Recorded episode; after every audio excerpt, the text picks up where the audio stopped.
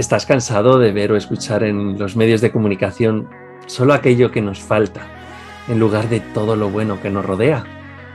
Pues yo sí. Y por eso te invito a Conrevolucionate, el programa de Radio Enlace cuyo objetivo es inspirarte ante todo y compartir buena onda, buena vibra con personas a las que me gusta entrevistar, pero más que entrevistar, con las que me gusta hablar, porque ya me inspiran a mí. Y si me inspiran a mí, seguramente lo pueden hacer contigo. Porque la comunicación es la mejor herramienta para cambiar este mundo. Únete a esta con revolución.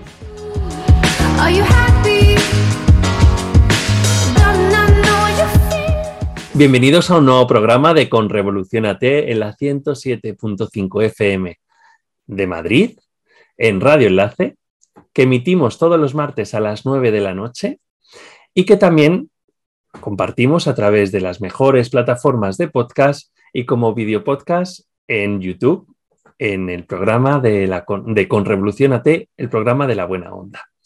Si aún no nos sigues, empieza a buscarlo, googlealo y empieza a darle a, y dale al botón de seguir, porque de esa forma, en el momento que lancemos nuevas entrevistas, tú serás el primero en enterarte.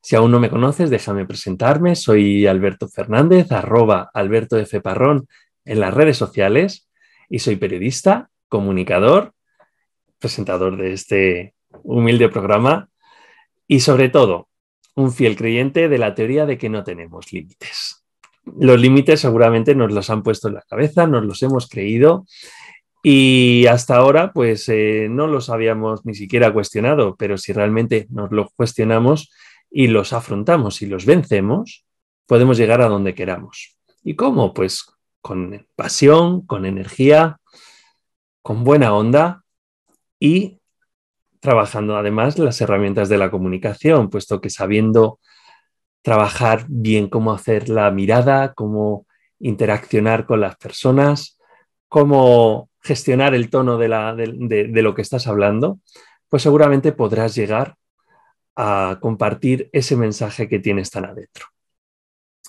Para el programa de hoy, tengo. Voy a empezar por una anécdota. La verdad que trabajando con, con mi peque autista, pues hago un ejercicio que es ir marcando en el calendario los principales eventos que vamos a hacer en el mes, ¿no? Y de esa forma, pues él siente más seguridad, siente, se siente mucho mejor porque sabe lo que va a ocurrir. ¿Qué pasa? Que yo empecé a tachar todos los días que ya habían pasado del mes y se me dio un vuelco al corazón. Dije, uy, va, qué de días que ya no voy a volver a vivir. Así que para evitar esa sensación, creo que lo mejor es que afrontemos cada día desde los ojos del niño que tenemos dentro. Esa forma un poco de, vivirlo con inocencia, con asombro. Y de esa forma, pues disfrutarlo. Así que el programa de hoy está dedicado a esos niños que tenemos dentro cada uno de nosotros. Y para ello, pues, ¿con quién mejor que hablar? Con una experta que lleva más de 28 años siendo maestra en, colegios, que además es autora de libros infantiles y que a mí me inspira mucho ya desde el primer día que la conocí. Dejadme que os la presente. Se llama Mari Carmen González. Es, como he dicho, maestra, autora de libros y sobre todo es una persona súper auténtica. Yo la conocí en, un, en una feria del libro, en un centro comercial. Yo iba paseando por, con mis hijos y ya solamente su mirada y su sonrisa me cautivó. Por eso he dicho al principio que si sabemos gestionar bien una mirada y una sonrisa, tenemos muchas puertas que podemos abrir. Pues ella la abrió totalmente conmigo. En ese momento me llamó la atención y dije, voy a entender un poco a ver estos libros que tiene tan bonitos delante de mí. Y la verdad, me los explicó desde tan adentro, me fue explicando libro a libro, con una emoción que a mí me traspasó, que dije, me los llevo todos. y así fue, ¿verdad, Mari Carmen? Me los llevé todos excepto, excepto uno porque solo lo teníais en catalán. Si no, si lo hubieses tenido en, castellano, también me hubiese llevado, también me lo hubiese llevado, que estoy pendiente de, de cogerlo. Así que por eso, porque necesitamos muchas Mari Carmen en este mundo. Bienvenida a Conrevolucionate. Hola, buenas tardes. Muy bien, Alberto. Aquí contenta y con mucha ilusión de pasar un rato contigo. Pues la, ilusión y con los oyentes, la ilusión es, es mutua. La verdad que, que ya desde ese momento que nos conocimos empezamos a compartir muchas de, nuestras, de nuestros momentos, incluso compartimos que has sido profesora de mi colegio del 6 de diciembre en Torrejón de Ardoz, aunque no llegamos a coincidir. Y, y compartimos también el momento, mi momento personal de que estoy escribiendo un libro. Hubo como mucha energía, mucha, mucha, mucha complicidad en ese momento y me ayudaste mucho además. Y ya desde ese minuto dije, Mari Carmen tiene que estar en la Conrevolución, tiene que estar en este programa y nos tiene que contar, igual que me contaste a mí, esos libros se los tienes que contar a la audiencia. Pues yo feliz de estar, de compartirlo contigo y, nada, eh, todo lo que llevas dentro y que pueda servir a los demás, pues para qué dejarlo, ¿no? Mejor compartirlo. Pues empecemos a compartir y, la primera pregunta que te quiero hacer es eh, respecto a los niños, ¿no? Es muy bonito, puede ser seguramente lo más bonito del mundo trabajar con niños, pero a la vez difícil. ¿Tú crees que tu profesión es una profesión vocacional? Bueno, eh, trabajar con niños, como tú bien has dicho, es bonito porque los niños en sí son bonitos. Entonces ya ahí tienes mucho ganado porque son ellos los que son bonitos. Cuando tienes vocación por un trabajo como este, pues ya eh, disfrutas de ello, eh, lo vives con pasión y, qué más se puede pedir. O sea, ir a un trabajo por pasión, por vocación, es eh, lo mejor que te puede pasar. Ahora bien, la vocación no, aparece dentro de las personas al mismo tiempo, o sea, se va desarrollando de manera permanente a lo largo de la vida. En mi caso, la vocación viene desde pequeñita, porque mi padre fue maestro, en, eh, bueno, en varios sitios, pero en el que yo más eh, mamé esta vocación fue en Arevalillo, pueblo pequeñito de Ávila, y lo que hacía fueron como una mezcla de tres ingredientes, ¿no? Para tener esta vocación que yo tengo todavía y que me durará toda la vida, aunque me jubile, eso lo tengo claro. Y una era que yo, por ejemplo, le quitaba a mi padre las llaves de la escuela con siete añitos aproximadamente y me iba a dar clases a niños imaginarios, porque en aquella época, en el año 72, no había muñecos en las escuelas, entonces yo me imaginaba niños y les daba clases allí en la pizarra negra de mi padre. Otro ingrediente más fue el estar siempre en esas sobremesas que mi padre y la maestra que había del pueblo, primero doña Primi y después Sara, pues ellos charlaban sobre su trabajo. Pues yo no, siempre estaba ahí escuchándome, escuchándoles y me gustaba, pues eso, aprender cosas. Y luego otro de los ingredientes es lo que mi padre en sí me contaba de su profesión, cuando yo le ayudaba a hacer cosas, todo eso. Entonces, al mezclar esos tres ingredientes, como yo digo, pues eh, en mí, en mi caso, pues se fue desarrollando mm, pues unas habilidades, unas aptitudes hacia esta profesión que fue lo que creó la semillita que yo llamo de vocación. Una semillita que ha ido creciendo y se ha convertido en un, en un árbol sólido, ¿verdad? Porque, y además, hablando de árbol, mira, me ha, me ha salido casi sin querer, pero quería también que me contases, porque una de las cosas primeras que haces cuando empiezas una clase o cuando empiezas con una clase nueva, ¿no? Pues es lo que tú llamas el árbol de las huellas, que es como algo que me tienes que contar que te sirve para crear ese, espacio un poco de amor, ¿no? de, familia entre, entre, entre los alumnos contigo y que además te sirve además para empezar a crear una semilla para acabar con una futura, eh, con un futuro acoso, ¿no? una futura ah, violencia escolar. ¿Cómo, cuéntame un poquito más de este árbol de las huellas. A ver, eh, para mí cuando cojo una promoción nueva, normalmente ahora estoy en tercero y cuarto, pues cuando cojo a los niños en tercero, la primera semana para mí es fundamental. Es fundamental porque te tienes que ganar, entre comillas, a los niños. Y ganar a los niños, eh, yo lo interpreto como aportarles experiencias que, que, no las olviden, que les impacte, que sean bonitas, que al el segundo día del cole quieran volver al colegio, ¿no? Entonces, siempre, eh, ver empezar en el aula, suelo empezar a, lo mejor en un rincón del patio y no empezamos con lo típico de preguntar, a ver, las vacaciones, tal, ¿no? Empezamos de otra manera, eh, aportándoles a esas actividades que les impacten, a esos niños nuevos que llegan al colegio, si ese día tú les ofreces cariño, te lo van a agradecer toda la vida. Entonces, eh, en ese primer día les explico que nuestra clase, o sea, vamos a funcionar en, un conjunto, ¿no? Y nuestra clase es un árbol, como un árbol, el tronco es la clase. Y las raíces las alimentamos todos, cada uno con propia, eh, su propia personalidad, cómo es cada uno, ¿no?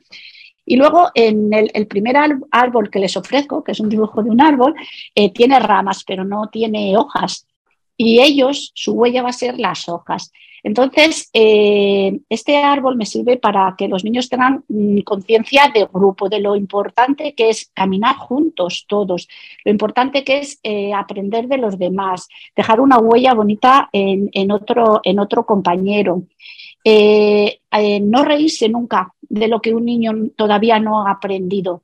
En mi clase eh, nos reímos mucho, muchísimo nos reímos, pero están prohibidas las risas desde esa semana eh, de esos niños que todavía no han aprendido pues, eh, determinados conocimientos curriculares y también conductuales, porque no solo los niños tienen que saber pues, sumar o restar, ¿no? los niños tienen que saber compartir, saber alegrarse de los demás. Entonces, cuando todo eso lo vas juntando, ellos van dándose cuenta de cómo va a ser nuestro árbol, es cuando nosotros ya ponemos, ellos mismos ponen la huella y esa es la que tenemos que cuidar a lo largo de todo el curso. Eh, cuando una huella, eh, yo les digo, es, hay una huella que se está deteriorando, entonces investigamos a ver cuál es y entre todos le ayudamos, bien porque un niño está haciendo algo que no debe hacer, bien porque a un niño hay que apoyarle emocionalmente porque está viviendo una situación familiar complicada o una situación en clase complicada. Pues cuando todos estos ingredientes, estas poquitas eh, pinceladas que vas haciendo que se hagan suyas, esto me sirve para ir creando en ellos mm, estrategias que favorezcan la convivencia escolar. Y en, estos dos años intentar evitar eh, un acoso en clase y ya luego en un acoso eh, a lo largo de cuando sean mayores, ¿no? porque viven de otra manera la enseñanza. Quizá la enseñanza, incluso me atrevería a decir la convivencia social, ¿no? Al final somos, los seres humanos somos seres sociales y que hagas un ejercicio tan bonito, este ejercicio de las huellas, seguramente les va a ayudar a ser mejor personas, porque al final somos mejores personas cuando nos sabemos relacionar también mejor, cuando tenemos más empatía, cuando nos podemos poner en los zapatos del otro para poder apoyarle en lugar de directamente burlarse o, ningunearle, ¿no? Es, es el inicio de acabar con el acoso. Mira, a mí me parece súper importante en, el aula eh, trabajar eh, aspectos que favorezcan el que un niño sea buena persona. O sea, porque eso em, les va a ayudar y les va a hacerse desarrollar de otra manera. Y siempre hay que partir de un ejemplo. Entonces, mm. eh, tienen que verlo, o sea, tienen que verlo, alegrarse, eh, ¿Tú sabes lo importante que es que una persona se alegre del bien de, otra? Y no solo de los niños, los adultos, nos pasa que a veces nos alegramos de los demás mientras estemos en la misma altura, pero si una persona destaca que casi siempre es fruto de mucho trabajo que hay detrás, no, no la gente consigue las cosas eh, así por arte de magia, ¿no? Entonces, llevan mucho esfuerzo. Entonces, el enseñar a esos niños a, alegrarse del bien de los demás, eso les va a hacer buenas personas y eso es tan importante como aprender matemáticas, aprender natu, es Incluso pues seguramente incluso más. Yo también diría que incluso más, porque muchas veces pensamos que, el que las notas, ¿no? De sacar un bien, un notable, un suficiente en matemáticas o en, o en science es más importante que no. y no lo es. Es más importante ser persona, ¿no? Y a mí incluso muchas veces me preguntan y me dicen, ¿y a ti te gusta, qué te gustaría que sean tus hijos de mayor? Yo siempre también respondo lo mismo, yo digo, yo con que sean felices y sean buenas personas, me vale. Porque si son felices y, buenas personas, harán lo que tengan que hacer para llevarse el pan a la boca. Pero si son felices y buenas personas, seguro que algo, algo bueno estarán haciendo. Sí, sí, sí. Es verdad, yo también, eh, tú solo estás enseñando a tus hijos, y yo a mis hijas, porque yo siempre recuerdo tres, tres, cuatro cosas de mi madre, que mi madre ya hace 21 años que nos dejó, y siempre me decía que lo más importante en esta vida es ser buenas personas y, estar con todo tipo de personas, porque de todas, de todas las personas aprendes. Eh, otra cosa que me decía es que las cosas se consiguen con esfuerzo, y es verdad, y hay que lucharlo, que es lo que mucha gente a veces no lo ve, ve publicado un libro, pero y todo lo que hay detrás, ¿no? Y, y otra cosa que también me decía es que, que ayudemos a los demás.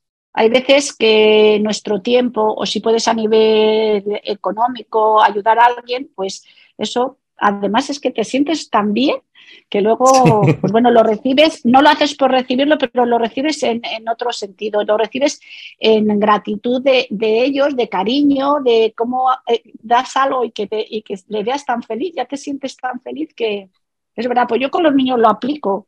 esto que me enseñó mi madre, primero a mis hijas, obviamente, y, a los niños.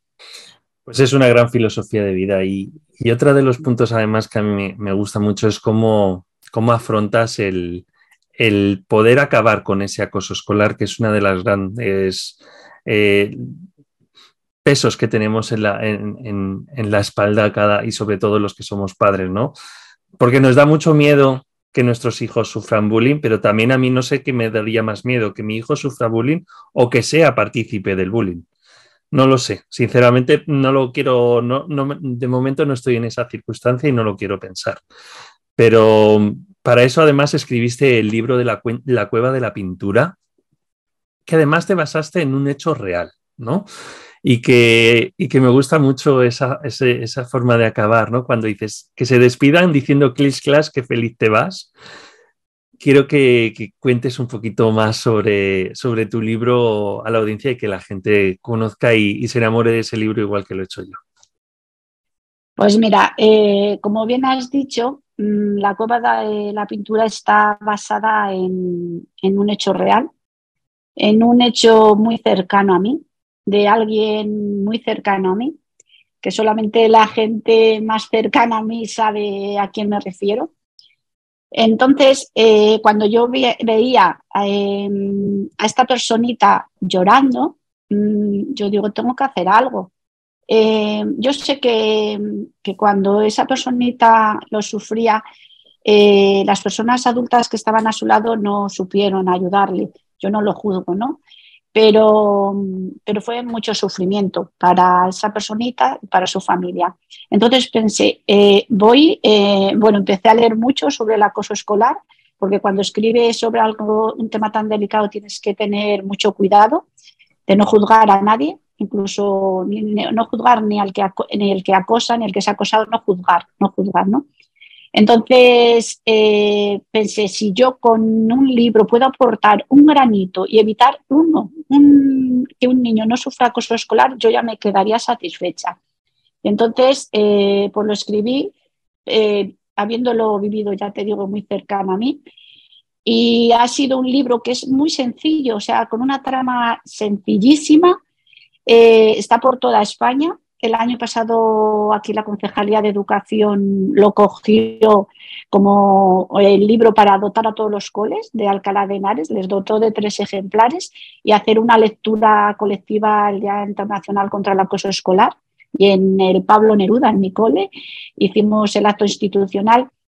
Y, y bueno, mm, yo creo que los niños están aprendiendo eso, estrategias pero estrategias sencillas, lo importante que es expresar los sentimientos eh, para que no te juzguen, lo importante que es cuando tú ves a un niño que le están tratando mal, que, le ayudes, que lo cuentes, que eso es ser valientes, o sea, mm, una serie de de, pues eso, de estrategias, eh, que ellos lo aprendan y eso les ayuda. Entonces, a mí había niños que me decían, es que eh, pues eh, fulanita se siente como la manita verde, que es la, la, manita verde es la protagonista y es a la que acosaban.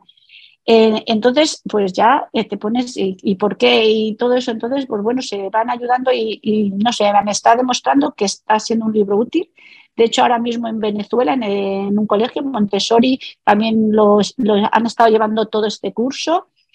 Y, bueno, yo creo que, está siendo útil. Y en él, en esta historia, también quise comprender a la mano que acosaba, porque sabes, Alberto, lo que pasa muchas veces, que cambiamos a los niños de un cole, ¿vale? Mm. Pero sin haber resuelto el acoso. Entonces, el niño cuando llega a un cole nuevo eh, puede encontrarse dos caminos. Uno, que es hacer lo mismo que le han hecho a él o encontrar un buen grupo, que es lo ideal, y superarlo. Y en este caso, que pasa en muchos, en muchos institutos sobre todo, pues al final la mano multicolor, multicolor le había pasado eso, llevaba su mochila, no había sabido eh, hacerlo de mejor forma que, hacer lo que le habían hecho a ella.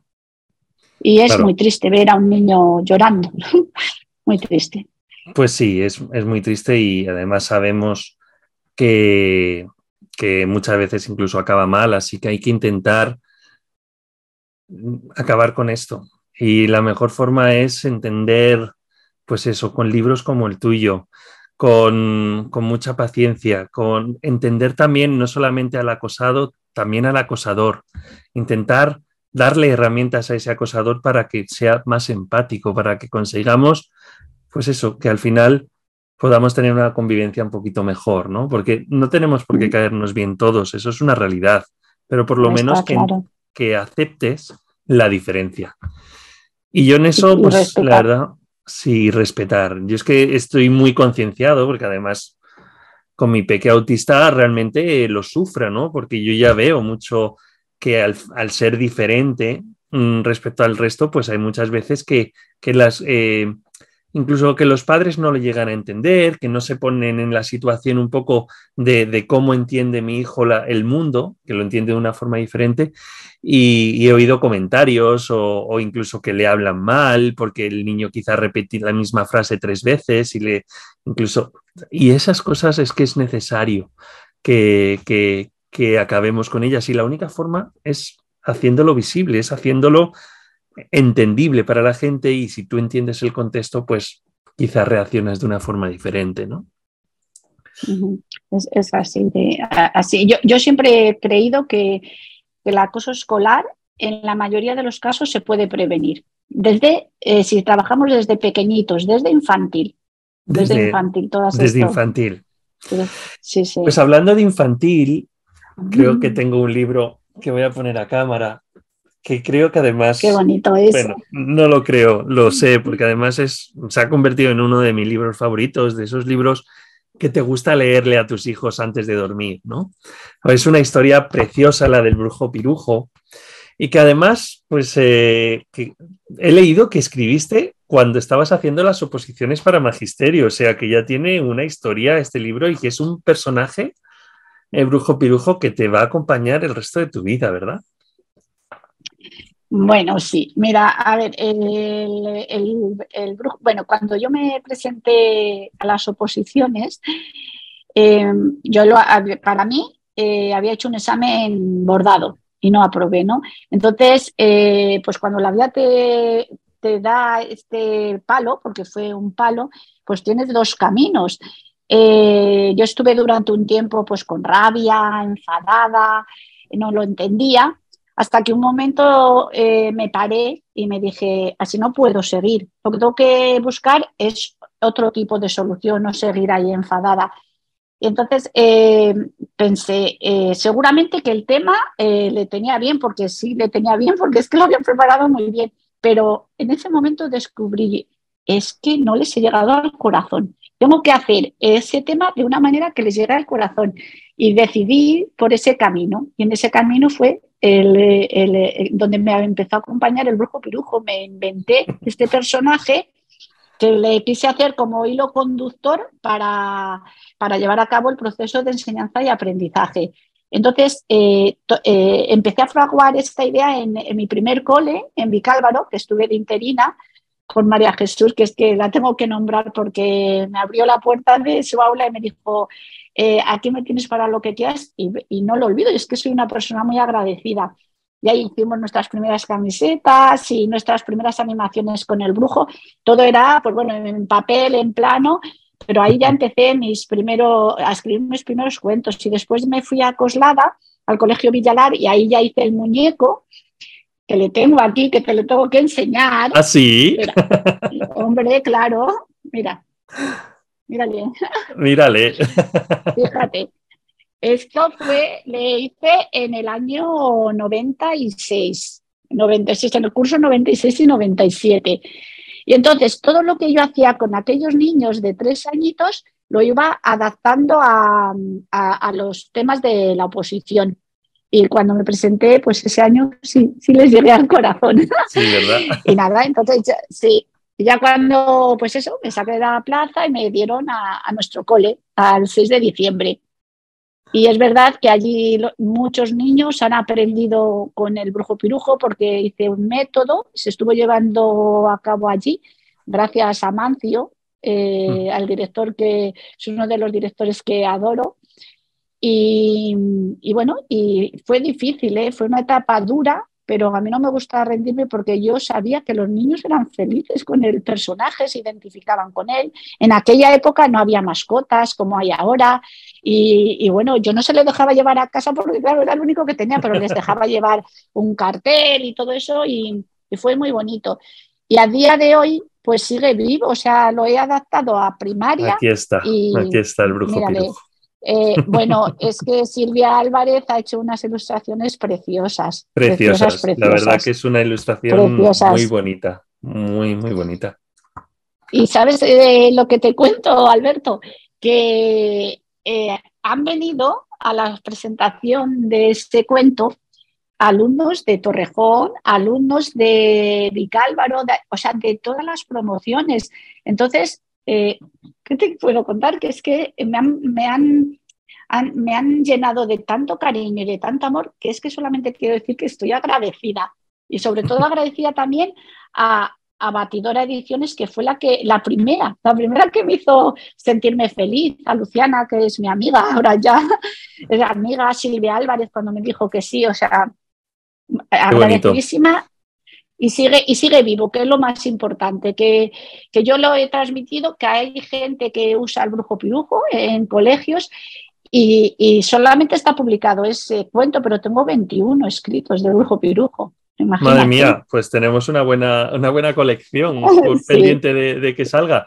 La verdad es que brujo pirujo te ha acompañado a ti en la vida, pero ha acompañado a mucha gente, como tú has dicho, y, esperemos que oigan esta entrevista a todas esas personas que han sido alumnos tuyos y que se sientan identificados de ese momento, ¿no? De ese niño, que recuerden ese niño mientras estaban en el, en el 6 de diciembre o en cualquier otro colegio y que recuerden ese momento, porque son momentos únicos que, que siempre nos traen una sonrisa a la cara. También me gustaría hablar sobre, sobre este otro, que es el, cuento que, eligió mi hija Carlota cuando, cuando te conocimos. Y este libro se llama No aguanto más, papá, soy una niña y quiero jugar. Me parece ya solamente un título potente, me parece un libro muy, muy inspirador también. ¿Tú crees que, que a veces con los niños no les dejamos tener su propio espacio para, para jugar, estamos siempre poniéndoles extraescolares, horas de estudio y a veces nos olvidamos que no dejan de ser niños. Mira, yo siempre que hablo de este libro parto de la idea que no, no es para jugar a los padres, evidentemente, porque yo he sido, yo soy madre y cuando mis hijas eran pequeñas también iban a bastantes actividades. Es simplemente eh, que les sirva de reflexión. Y es verdad, eh, les apuntamos porque queremos eh, eh, que cuando sean mayores, pues sean los mejores en matemáticas, sean los mejores en piano o que hagan cosas que nosotros no pudimos hacer. Pues yo no pude ir a ballet, pues yo a mi hija le apunto a ballet. Y a lo mejor no les estamos ayudando, porque a lo mejor un niño no tiene un don para tocar el piano o para bailar ballet, no le gusta. Eh, es, bueno que vayan a actividades extraescolares porque además les favorecen en el desarrollo social y todo esto, ¿no? Y aprenden contenidos, pero que el tiempo de la infancia es, es ideal para vivirla los padres con los hijos. A veces, yo no sé si te pasa a ti, eh, pues que les apuntamos, por ejemplo, a una actividad, ¿no? Y hay un gimnasio al lado y dice, bueno, pues mientras yo me voy a hacer pilates o algo. Resulta que ni nos relajamos ni nada porque, uy, que no llego, que, es que tengo que recoger al niño, tal. Es que estamos siempre corriendo.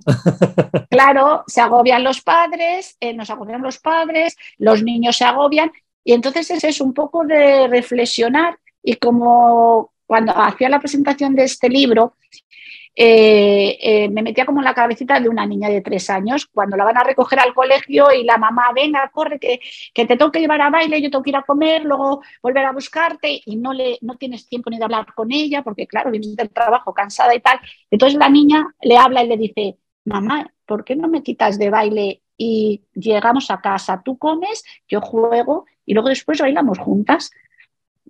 Y es eso, que sería eh, ideal poder pasar más tiempo con ellos, porque luego crecen rápido y esto no lo perdemos. Nos perdemos muchas veces eh, porque nos perdemos en, ese, en esa dinámica, ¿no? Eh, vamos en ese tren tan rápido y a veces se nos olvida que podemos frenar un poquito. Y sí, sí, estoy de acuerdo que los niños necesitan su espacio. La verdad que, que por supuesto que si ellos son los primeros que tienen una, una, emoción de hacer baile, de que quieren hacer teatro o son muy buenos en el ajedrez, pues ¿por qué no apuntarles a algo, pero que salga de ellos más que de los padres, ¿no? Eso es. Eso es que salga de ello y que, y que lo disfruten, pero que también tengan el tiempo para, para estar nosotros con ellos. Y no voy a acabar esta entrevista sin demostrar lo buena persona que eres. ¿Vale? Porque al principio de la entrevista ya lo hemos dicho, hemos dicho que lo más importante al final en la vida es ser buena persona. No que seas bueno en, una cosa o en la otra, es ser buena persona. Y este libro demuestra lo buena persona que eres tú. Es un libro precioso que habla sobre la adopción y que además ayuda mucho a los padres cuando se lo leemos a los niños para que los niños se den cuenta de que la vida maravillosa de un hijo en un país como España, por ejemplo, pues no es siempre igual en el resto del mundo, ¿no? Y que existen niños que no tienen padres y que existen niños que están viviendo circunstancias difíciles y que gracias a Dios también existen personas como tú que adoptan a esos niños que están viviendo circunstancias difíciles y les ofrecen una segunda oportunidad en la vida o una primera directamente. Gracias por escribir un libro como este, Las nubes del corazón. Cuéntame un poquito más de este libro. yo creo. emociona solo de verlo, ¿eh? Sí, sí, sí, me emociono porque creo que es el, em, el más emotivo para mí. El de Brujo Pirujo es el más emotivo a nivel profesional, porque yo siempre, mm, para mí va unido eh, lo profesional con lo personal porque se complementan. Mm. Pero en este caso es ya eh, algo ya personal de nuestra familia y entonces pues sí, sí que me emociono. Y lo primero que te quiero decir es que... Me emocionaba a mí también, si tengo los ojillos ahí hasta, hasta medio llorosos. Primero te quiero decir, eh, antes de hablar, a darte unas pinceladas del cuento, quiero dar las gracias a Batidora Ediciones por volver a confiar por tercera vez. O sea, Batidora Ediciones me ha publicado tres libros. Entonces, eh, quiero dar las gracias a Batidora, a Luciana especialmente, y a Marina, que es de Torrejón, alumna de, que tuve yo en el año 97, 98 y 99, que es la que me ha hecho esos dibujos tan preciosos. Entonces, eh, en primer lugar es eso, agradecimiento por cómo ha quedado el libro en sí.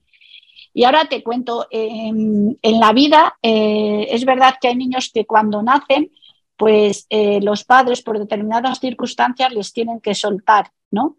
esa mano. Pero la vida, aunque es dura, la vida es bella. Yo siempre lo digo. Entonces, para esos niños les preparan pues unos colegios, igual que los colegios a los que van tus hijos o al que voy yo, pues para esos niños hay, existen otros colegios, porque la vida no es tan cruel como para, para dejarles ahí abandonados. Entonces, eh, este cuento, Las nubes del corazón, es un centro de acogida, es un centro de acogida imaginario en el que un alumno que se llama Marvel fue el que despertó en mí, tocó mi corazón para querer hacer algo por alguien. Y yo todas las tardes, porque mi cole, Pablo Neruda, está al lado de casa, yo subía y se lo contaba a mi marido, a Javi y a Celia, lo que me pasaba con ese niño, que yo decía, que este niño ha tenido suerte, le han soltado, pero la vida le ha preparado la mejor familia del mundo para él, a Isa y a Diego. Entonces, eh, yo subía todos los días y es verdad que eh, vivimos un momento así, de, estos encuentros entre los tres como algo mágico, algo muy tierno de, oye, ¿y por qué no hacemos nosotros eso? Podíamos hacerlo y tal. Entonces fue una reflexión ahí, fue todo muy meditado, porque no es como si te compras un coche o una casa, no, no, es que tu vida va a cambiar y tú quieres estar preparado para también poder dar a esa persona lo que necesita. Y tomamos la decisión pues cuando los tres estamos preparados para dar y para recibir cariño. Y fue en el momento en el que escribimos la carta y todo el proceso. Entonces, en el cuento, eh, yo me voy con Marvel a ese, a ese centro imaginario y doy por un, un paseo por él. ¿Y sabes lo curioso? Que todos los niños del mundo, aunque vivan en países pobres, aunque estén en una guerra, aunque sean los más ricos del mundo, los niños como nosotros, eh, todos pasan por las mismas necesidades. Eh, tienen que eh, reírse, tienen que llorar, tienen que autoconocerse, expresar los sentimientos. Y entonces ahí es cuando te das cuenta de que en estos centros pues no, son tan malos, ¿no? Ellos les están dando eso que eh, en ese momento puntual, porque luego pueden o bien volver con su familia, si se reestructura, o bien ya con la nueva familia. Y entonces es eso. Y el, eh, entonces el cuento es imaginario, un centro de acogida imaginario, pero los dos últimos renglones es el principio de nuestra historia, que es lo que hizo mi hija África cuando fuimos a buscarla.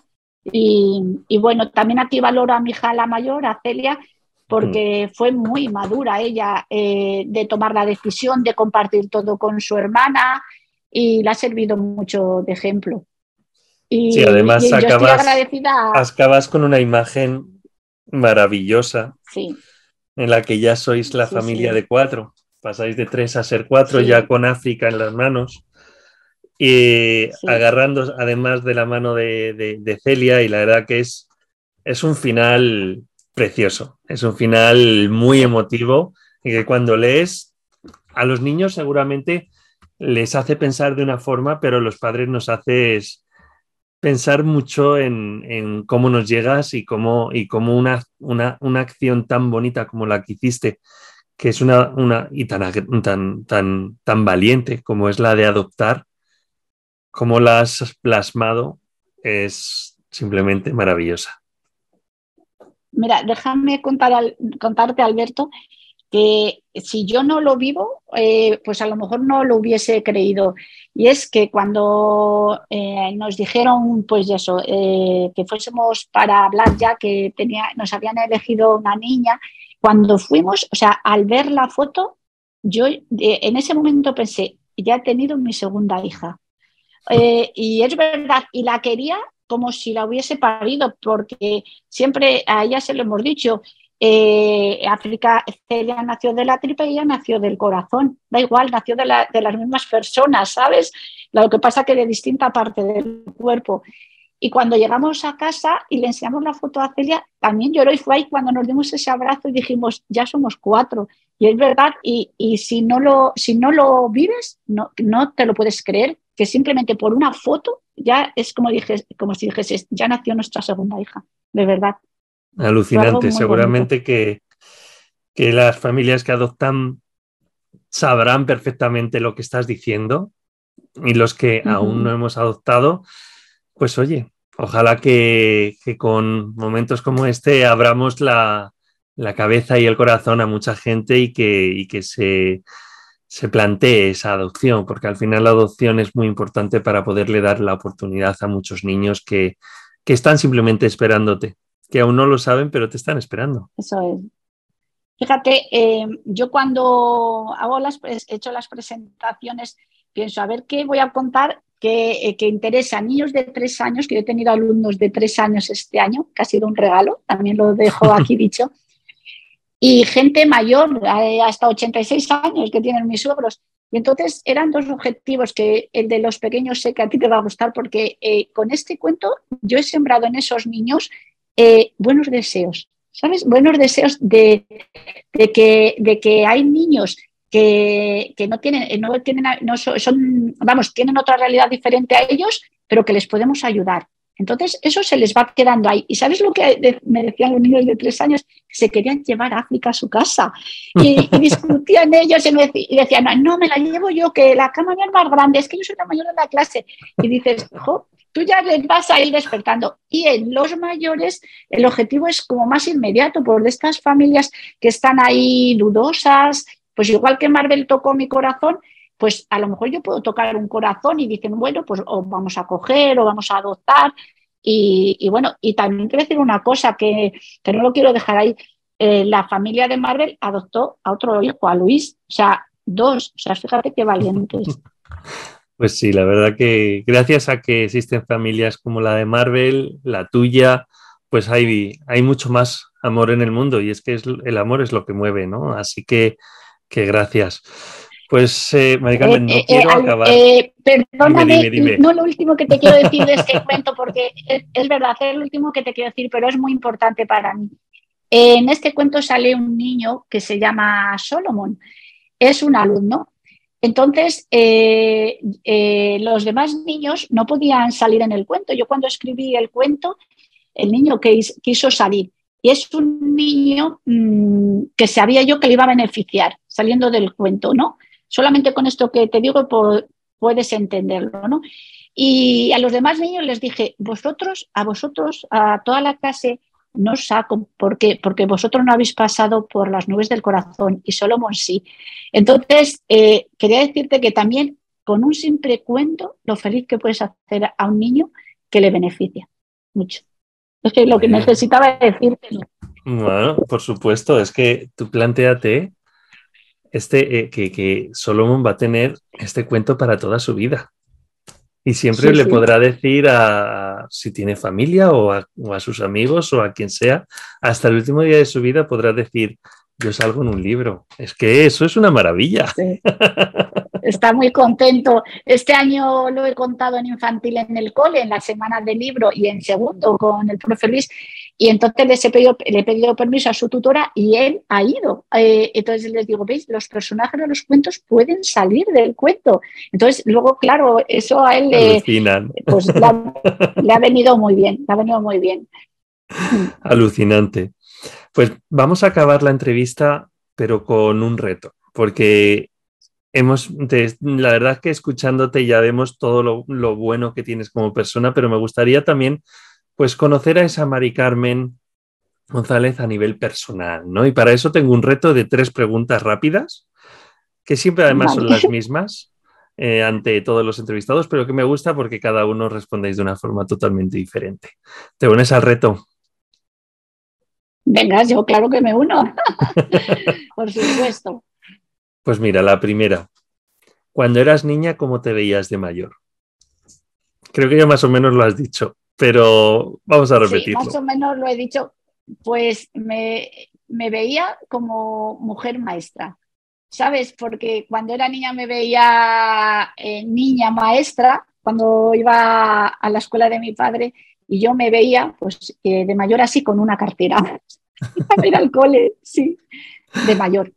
claro, ya estabas allí en Ávila, ¿no? Y, ya estabas enseñando a esos niños imaginarios, imaginarios que, mira, eh, luego volví a presentar allí el cuento del brujo pirujo, hice lo que hacía mi padre, ponerles en fila, y yo les, eh, allí en la escuela de mi padre, que ahora es, eh, vamos, la escuela de mi padre, sí, bueno, sí, siempre será la escuela de mi padre, que ahora es el museo del pueblo, y entonces lo adaptamos y mi primo Pobal fue el que, bueno, que lo hicimos ayer, el alcalde me dejó y todo esto, y, y, fueron los niños en el verano y les conté el cuento y yo digo, o sea, yo es que lo viví no te lo puedo imaginar, digo, que estoy aquí en la escuela de mi padre, eh, cuarenta y tantos, bueno, casi 50 años después, cuarenta y tantos, con niños reales. O sea, es que no te lo pueden imaginar qué bonito. Cumplió ese sueño. Se cumplió ese sueño. Estabas tú en ese aula, ¿no? Dando clases a esos niños imaginarios. A niños Casi 50 años después estaban con, piernas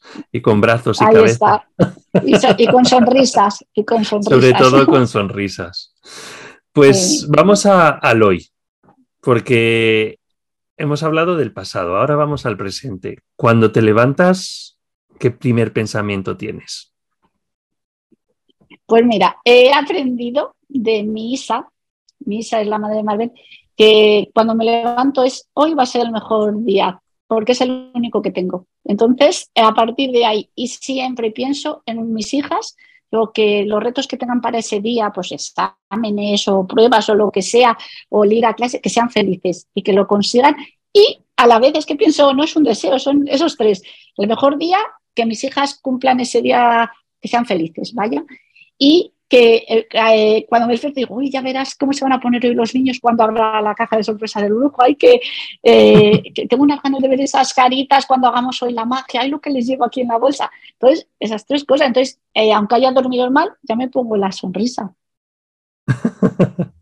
Es que la sonrisa te acompaña, Mari Carmen. Ah. Es, ah, ya lo he dicho en la presentación, a mí me cautivaste ya solo por tu sonrisa. Te recuerdo perfectamente, sentada detrás de tus libros, estaban tus libros ahí bien expuestos, tú estabas ahí detrás y con una sonrisa totalmente cautivadora. Por eso he dicho que qué importante es que practiquemos a sonreír, que hablemos de la sonrisa y, que, la, que la, la ejecutemos de forma diaria. Y vamos a acabar con el futuro. La verdad que tú plantas muchas semillas para el futuro llevas 28 años eh, dando clase a niños y esos, muchas generaciones que ya, que ya te han visto, pero aún te queda mucho futuro. ¿Tú cómo ves, cómo estás ayudando tú desde el hoy para ese futuro que, que ¿cómo te gustaría ver ese futuro? Pues eh, es que a lo largo de, este momento que estamos aquí juntos, ya lo, he dicho. En primer lugar, ir sembrando en ellos buenos deseos. Porque ahora, aunque no los entiendan, después si tienen esos buenos deseos, esa semillita, pues de ahí van a tirar, ¿no? Y en función de la experiencia que viva cada niño, lo va a interpretar de una manera. Eh, el alegrarse del bien de, lo que ahora, aunque sean pequeñitos, el que se alegren, eso también es, eh, les, va a, eh, les va a va a permitir que de mayores sean buenos. Eh, por ejemplo, también eh, una cosa que yo hago mucho y que también se lo digo a los padres desde el primer día, que a cada niño le trato de una manera, porque cada niño es diferente y necesita pues, eh, cosas diferentes. Entonces, en esa semana que te he dicho antes, tan importante, la primera semana cuando cojo una promoción, es que les digo que en mi clase está prohibido decir qué morro. Por ejemplo, si a un niño le doy un caramelo, ¿no? Lo que decimos es, eh, les enseño desde tres añitos a decir, qué suerte. Entonces, ellos van descubriendo que ese niño necesita en ese momento ese caramelo. Y si un niño sale un día con el globo, los padres no dicen, anda, mira, a este le ha dado un globo y al mío no. Los padres saben que ese niño ha necesitado ese globo y a lo mejor el suyo ha estado, pues ahora en tres añitos, ayudándole a poner bien el lapicero, por ejemplo, ¿no?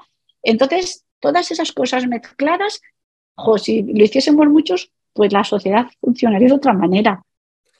No sé, pues yo es lo, que puedo aportar. pues aporta así mucho, aporta así mucho. Y sabes también lo que es muy, muy, muy, muy importante, escuchar a los niños con atención. Porque cuando tú les escuchas con atención, ellos, ellos se, eh, sienten eh, importantes. Y no hay cosa más bonita que ver a un niño que sepa que su profe para él eres importante. Porque, y, es en esas conversaciones que tienen niños, pero que te cuentan porque han estado con la abuela, que su prima ha tomado la comunión, todas esas cosas que les escuchas mirándole a los ojos, todo eso al final, eh, cuando tienen un problema o algo, te lo cuentan igualmente y, en, y, ahí es como tú le conoces bien al niño y es cuando le puedes dar lo que necesita. Que yo se lo digo a mi hija que se graduó el otro día y creo que también es, vamos, creo no, es una, va a ser una maestra porque tiene muy buena maestra porque tiene vocación, a Celia. Qué bien. Pues mira, seguimos entonces con la, con la generación ¿no? de tu padre, contigo y ahora con Celia, así que la verdad que eso, eso es bueno para la sociedad. La verdad que sí, es bueno para todos. teneros, teneros activos y presentes. Pues vamos a acabar con la última pregunta. Es una pena porque yo me encantaría seguir hablando contigo una hora más, pero solo tenemos una hora en la radio. Así eh, que me gusta acabar con una pregunta. Y es que entiendo que somos energía, nos movemos por la energía que tenemos, ¿no? Y qué mejor que la música para mover esa energía. Para acabar la entrevista, ¿qué canción te gustaría que escuchásemos? Que es esa la que te mueve a ti en el momento que, necesitas un poquito de, de buena energía. Mira, a mí ya llevo un montón de años que me encanta y que la pongo mucho también en clase y es la de Rosana, la de magia. Muy bonita. Me encanta, ¿la conoces? Sí. Esa, esa canción es súper bonita y, dice tanto, tanto, que, yo la pongo como les hago muchos vídeos a los niños, muchas veces la pongo. Y la magia y la vida es eso, es magia. Porque yo les digo que yo no soy maga, porque hacemos magia, que digo, es magia, nuestra clase es magia. Vosotros sois magia. Pues esta entrevista ha sido mágica también, Mari Carmen. Y con eso, la verdad que ah, te lo agradezco, te agradezco tu tiempo. Te agradezco haberme emocionado, haberme puesto los ojos vidriosos y te agradezco el haber, bueno, me agradezco a mí mismo el haberte conocido. La verdad que, espero también que, que tengamos muchas cosas más en común y que sigamos viéndonos porque, porque eres una persona maravillosa. Muchas gracias. Eh, muchas gracias a ti, Alberto, por ofrecerme esta oportunidad, porque yo también te lo dije en el momento en que te conocí, pues que quería hacerlo contigo cuando hablamos de la entrevista, por eso, porque me, me, me, hace sentir eh, viva, feliz, alegre, y eso es muy importante. Entonces, para mí ha sido un rato muy bonito y, te doy las gracias. He conocido a tus hijos personalmente y son maravillosos. Y, también doy las gracias a toda la gente que me ha apoyado siempre en mis proyectos, la profe Gloria, que siempre ha estado ahí conmigo en, mis libros para llevarlos a cabo en el cole, a los compañeros que, que me han apoyado siempre y a todos los alumnos y familiares, a todos los alumnos que han pasado por mis manos, de verdad los llevo aquí. Y además de cada uno de ellos guardo algo, algo de ellos y, siempre tremendamente agradecida y de mi marido y, mis hijas, que me han aguantado mucho con el brujo a todas partes. Pues es la magia, es la magia de tu profesión. Así que con, con magia de Rosana nos despedimos. Gracias. Es el agua, es el viento, es resumen de todo lo que siento. Es la arena, es el sentimiento, es la tinta que no borra ni el silencio. Es el aire de puntillas, es la calma cogiendo carrerilla. Es el sabor de lo pequeño, es tocar un sueño. Es el mapa de un suspiro, es lo que hay cuando te miro, es el duende del latido de tu corazón. Magia es probar a volcar lo que hay en el fondo de ti. Magia es verte sonreír. Magia es probar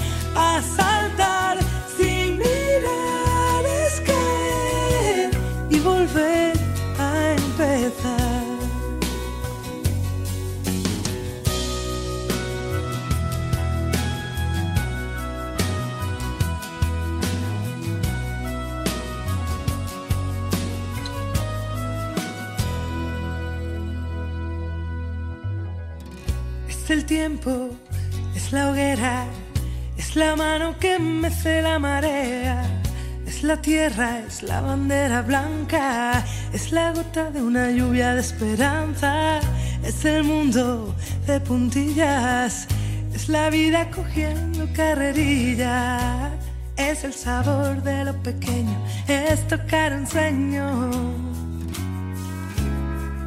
Es el mapa de un suspiro, lo que hay cuando te miro. Es el duende del latido de tu corazón. Magia es probar a volcar lo que hay en el fondo de ti.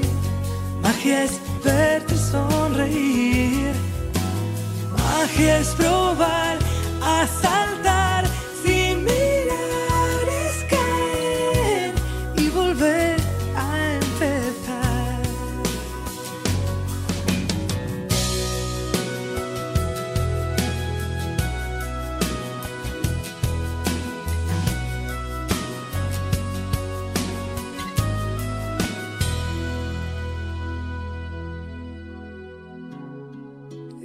mapa de un suspiro, es lo que hay cuando te miro. Es el duende del latido de tu corazón y el mío. Es la meta y el camino, es la suerte y el destino. Es la fuerza del latido de tu corazón. Magia es probar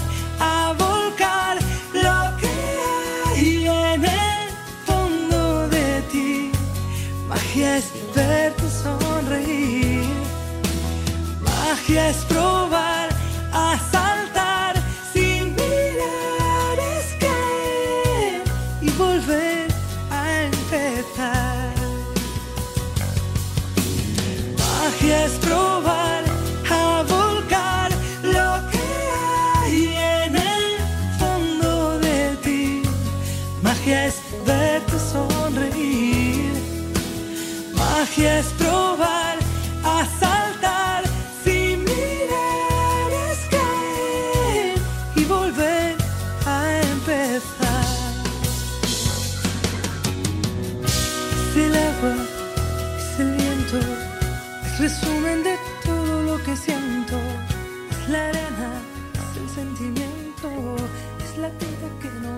Con esta mágica canción de Rosana acabamos esta mágica entrevista realizada a Mari Carmen.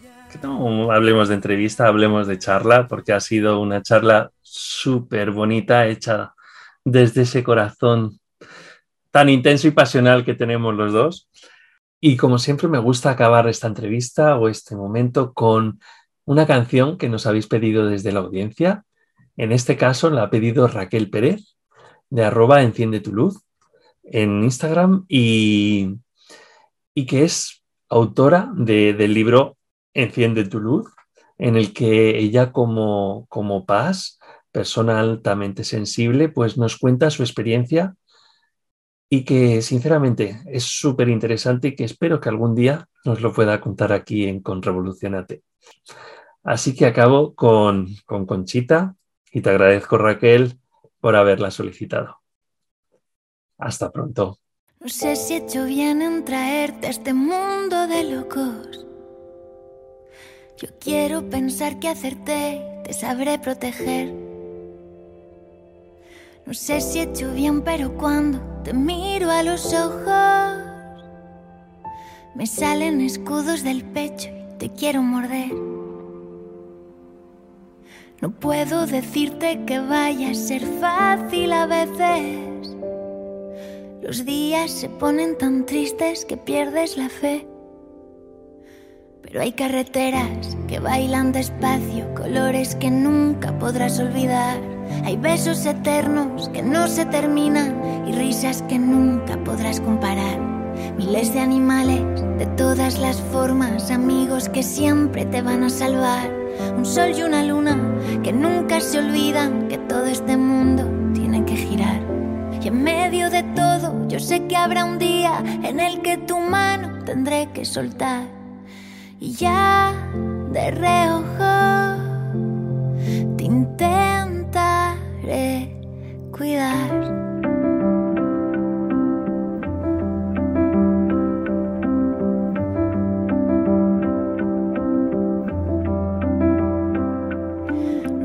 Hecho bien en traerte a este mundo de locos. Ya quiero matar al primero que te haga llorar.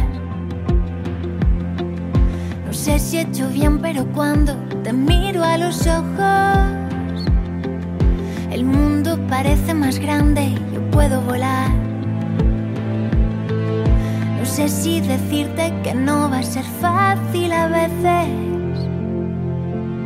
Tantos idiotas que ponen el mundo al revés. Pero hay carreteras que bailan despacio, colores que nunca podrás olvidar. Hay besos eternos que no se terminan y risas que nunca podrás comparar. Miles de animales de todas las formas, amigos que siempre te van a salvar. Un sol y una luna que nunca se olvidan que todo este mundo tiene que girar. Y en medio de todo, sé que habrá un día en el que tu mano tendré que soltar. Ya de reojo te intentaré cuidar y espero que al final merezca la pena el viaje que te regalo, el viaje que te regalo, el viaje. Porque hay carreteras que bailan despacio, colores que nunca podrás olvidar. Hay besos eternos que no se terminan y risas que nunca podrás comparar. Miles de animales de todas las formas, amigos que siempre te van a salvar. Un sol y una luna que nunca se olvidan